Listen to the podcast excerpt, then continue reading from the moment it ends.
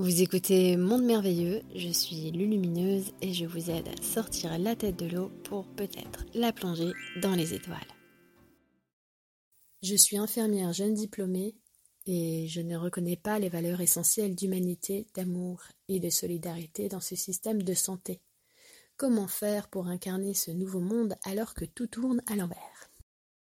Bienvenue sur Terre, bienvenue sur Terre avec euh, ces anciens systèmes désuets en fait, il y a beaucoup euh, de gens qui aujourd'hui, dans la conscience qu'ils déploient, euh, sont tiraillés entre la vocation vraiment profonde, cette envie de servir, cet appel à servir euh, auprès de, des gens dans des, métiers comme le tien qui sont très altruistes.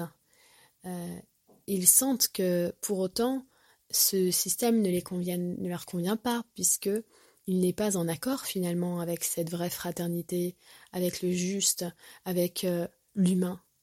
Et ces dissonances vont justement permettre à ces gens-là de créer d'autres manières de faire, de créer d'autres modèles, de créer d'autres structures. On aurait l'impression que les structures sont immuables et puis que le grand système de, santé euh, est peut-être intouchable, mais il a le droit.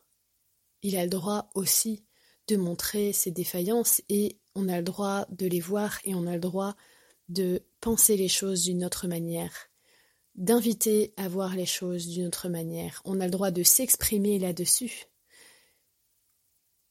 On pense à tort qu'il ne faut pas trop dire les choses et je pense que franchement ce serait justement le temps de parler de ça, de montrer, de mettre à jour les dissonances pour créer justement de nouveaux modèles en qui l'humain pourra véritablement avoir foi et avoir confiance, parce qu'aujourd'hui ce n'est plus le cas.